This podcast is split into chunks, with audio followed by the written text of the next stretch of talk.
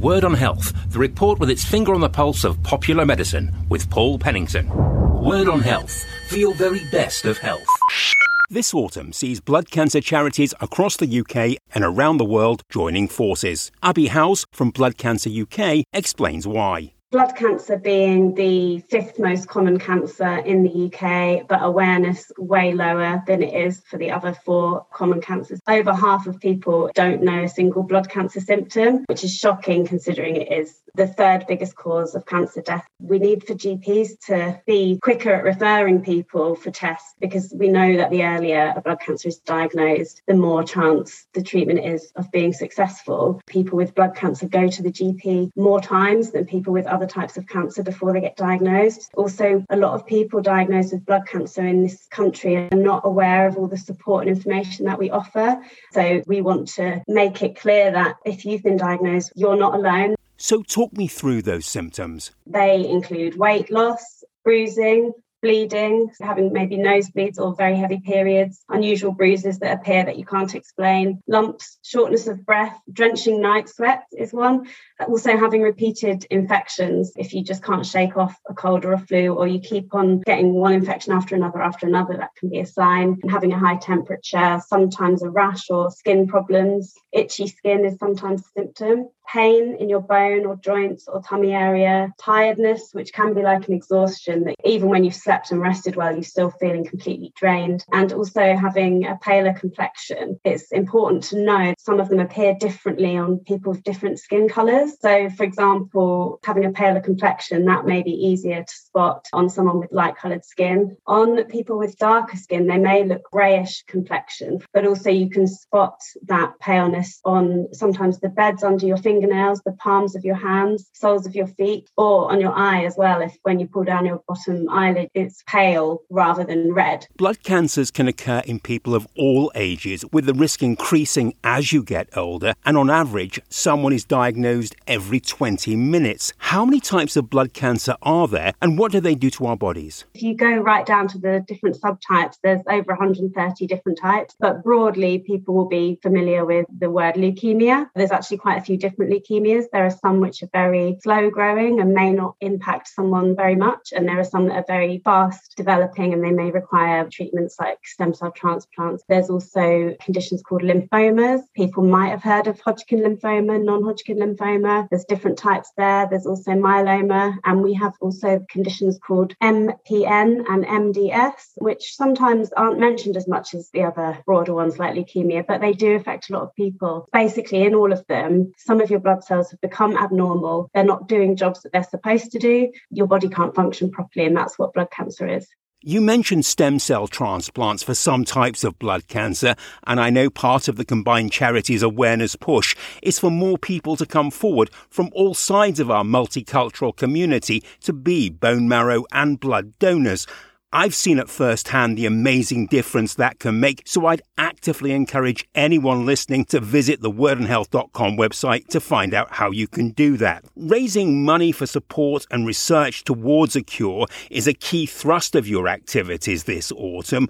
Where are things at with treatments and finding a cure for blood cancer in all its guises? It's definitely a really exciting, fast moving time in blood cancer. And I've seen so much happen in the four years that I've been at Blood Cancer UK.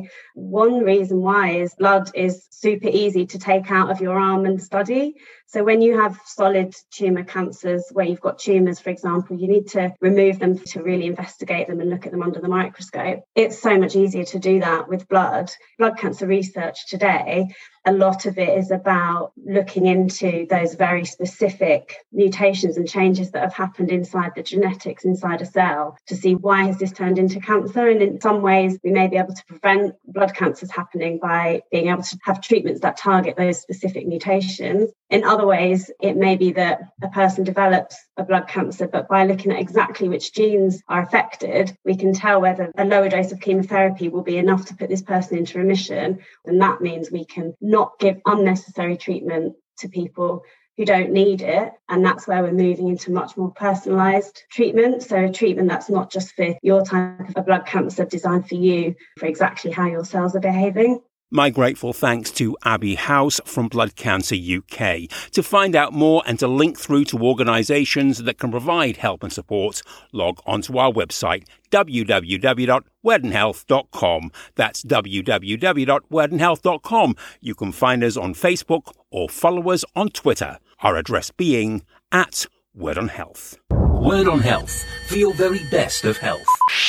According to data from the Office of National Statistics, despite the ending of social restrictions, more people across Britain are lonely today than before the initial outbreak of COVID 19 and Lockdown 1. 3.4 million adults, including a sizable number of young people between the ages of 16 and 24, are chronically lonely, an increase of 800,000 on 2020. A cause for concern for the campaign to end loneliness, their programme director is Robin Hewings. All of us will be lonely at some point or other, and it's tough, but it's a regular part of life. But when loneliness becomes chronic, when people say that they're always lonely, it affects us really deeply. It makes it hard for us to break out of it. We dwell on things, we lose self confidence, we lose self esteem, and we get stuck there. And that has really serious serious effects on both our physical and mental health. Which begs the question, Robin, how and why? Feeling well connected is one of the most important parts of our well-being. It's something that when we're thinking about what we want to get out of life, having good relationships is really central. It's partially what motivates you to go to the doctors for a screening or these things which we do for our health, which are kind of not always that much fun in the moment.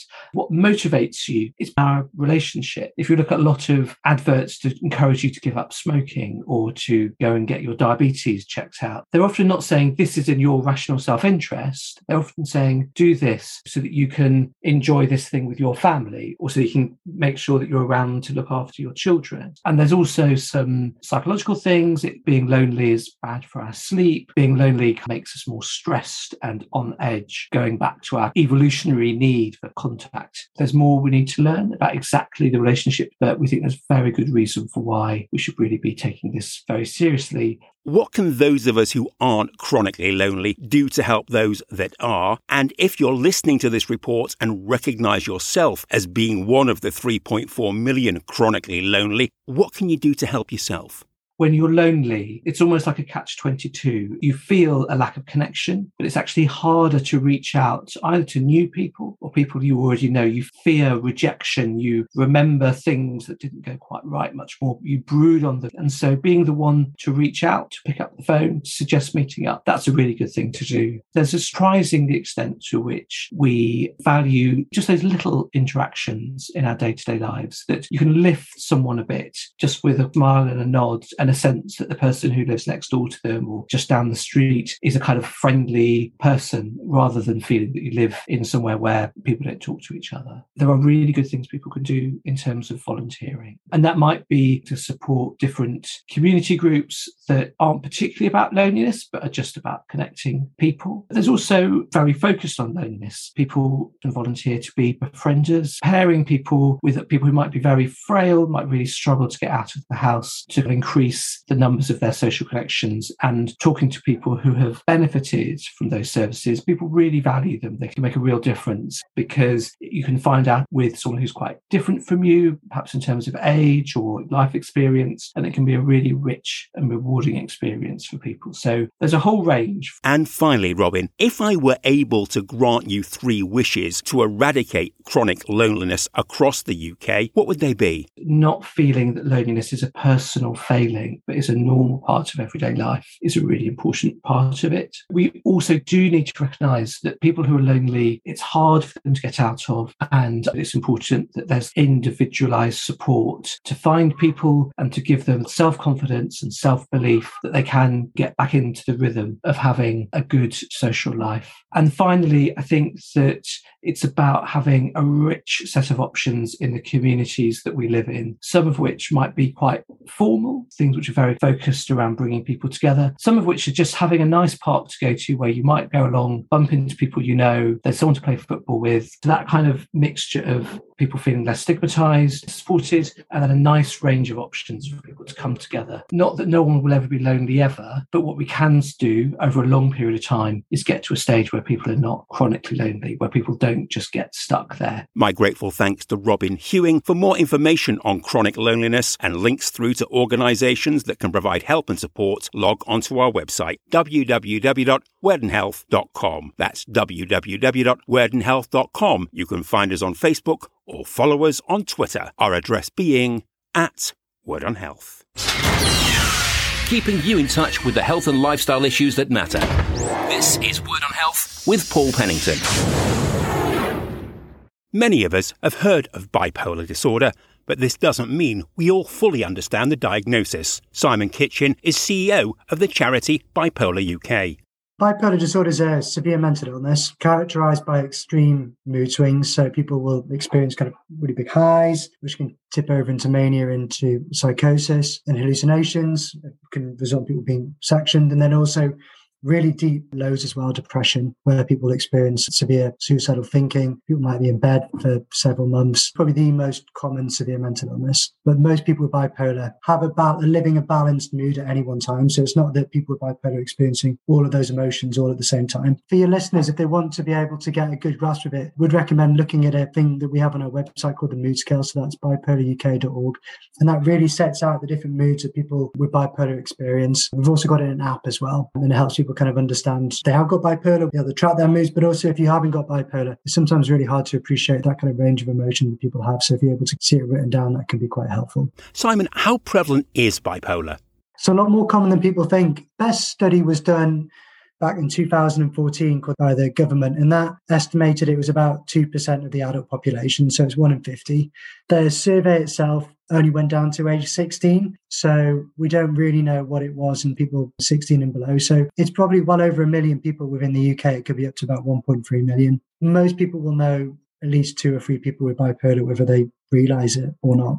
What do we understand about the triggers for bipolar? It's a genetic condition. People inherit it. It's not quite as the level of heritability is not quite as high as you'd expect. In twin studies, if someone's got bipolar, their identical twin has a 70% chance of having it. So it gives you a good indication it's predominantly genetic. No one chooses to have bipolar. But in terms of the level of heritability, it does vary, but it certainly runs within families, but it's probably a lot lower. It's probably more closer to 10% chance. So if anyone's listening to this and they've got bipolar and they're thinking about having children, the chance of your children having bipolar is actually a lot lower than you probably expect it to be. People's bipolar is triggered by trauma. So a lot of people with bipolar, you'll tend to find have had an experience of childhood trauma in some format, whenever like they maybe lost a parent or they experienced some form of abuse or something like that. And then after that, there are other kind of forms of triggers which are tend to be around sleep. So the best advice, if anyone's listening to this who got bipolar and want one word of advice on how to manage a condition, make sure you're getting seven or eight hours sleep because that is the most important thing. 80% of people with bipolar tell us that it was lack of sleep was what caused them to relapse or to have their first episode. And then taking antidepressants can trigger people because it then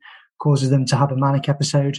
And then like anything that involves stress and change in their lives. So starting a new job, getting a promotion, going on holiday because you're flying, you don't get enough sleep. That's a big factor. Obviously, bereavement, lockdown was for a lot of people. So anything that causes stress and you're not able to find a good routine to kind of aggravate your bipolar. How difficult or easy is it for bipolar to be diagnosed? It takes 9.5 years to get a diagnosis, which is far too long. One of the challenges that the doctors aren't necessarily picking up on it. So you need three green lights to be able to get a diagnosis. You need to be aware of the symptoms yourself. A lot of people aren't aware that mania is a sign of bipolar. It's worth saying there's a number of different types of bipolar. So there's type one, which is depression and full blown mania and psychosis. There's type two, which is predominantly more depression with just the hypomania. And then you get people who are mixed state, which is where you get both at the same time, being really depressed and also having huge amount of energy, which is really dangerous. And then you've got cyclothymia, which is where it's kind of a milder form, which hasn't quite got to full blown level yet. Everyone with bipolar experiences some depression, and most people go to their GP about the depression, but because they're going to the GP, they either don't know about the bipolar symptoms or they don't want to talk about them because the hypomania is one of the things that's a very pleasurable experience. And if everyone could just be in hypomania all the time, they probably would, would choose to do that. It's because of the risks around the mania and then the eventual depression, which is the big problem. And then also people just have contextualized memory. So when they go into GP about depression, all you can remember is the time that you're depressed. You'll have no memory of the time when you had high energy. So it's really important for the GP to be able to be aware of what the symptoms are and to be able to ask important questions. The NICE guidelines said that they should be asking people about high moods. There are some really amazing GPs that ask that question. There's some that don't. I'm, I'm not going to be here to blame the GPs. We can't be specialists in everything. And then you've also got to get a psychiatrist because a diagnosis can only be by a psychiatrist. There isn't a genetic test. There's not a brain scan you can have for bipolar. All they can do is to be able to go through and to be able to identify moments in your life when you've experienced hypermania and kind of those behaviors that we were talking about earlier. There, are about 50% of people with bipolar don't have a diagnosis. So there's about half a million people living out there, probably listening to this interview now, who are living with bipolar and they don't even know that they've got the condition.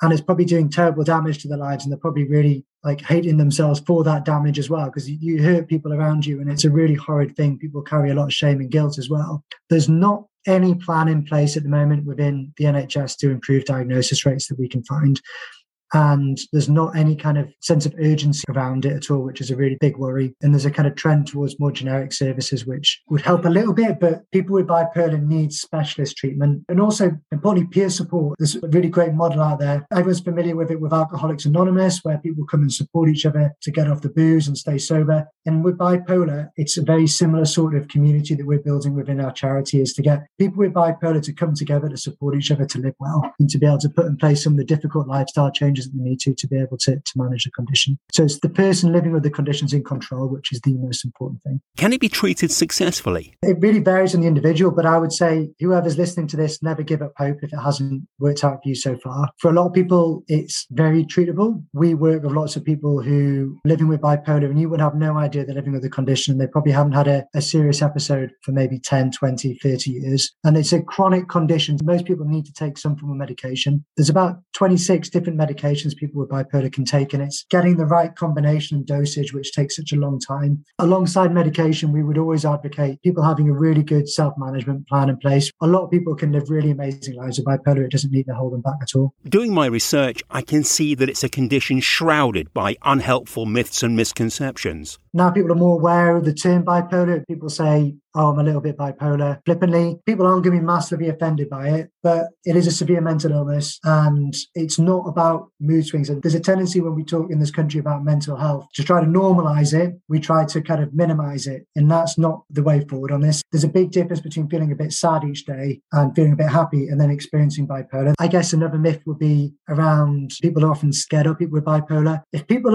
are, are managing the condition, they're supported, they're exactly the same as the rest of the population. Most people with bipolar are leading a stable life at any one time managing it really well. They're probably understandably very private about it because there's a lot of stigma around the condition. So that's something we'd want to change. Another myth would be around there's nothing that can be done to support people with the condition. So there's a lot that employers can do. If you're managing someone with bipolar and they come to you, it's protected under the Equalities Act as a long-term condition. So you have an obligation to make reasonable adjustments. But the reasonable adjustments are no different really than from the flexible working request that staff who've got children or caring responsibilities would make. So it's being able to ensure people are able to get enough sleep is obviously one of the key ones. So if someone isn't sleeping, to allow them to be able to come into to work a little bit later is a good example of that. Making sure people have got clear objectives so they're not being like piled on lots of work when they're working really productively when they've got hypomanic days, just being aware of the symptoms and helping people nip them in the bud. So those would be kind of some of the, key myths that we'd want to, to bust.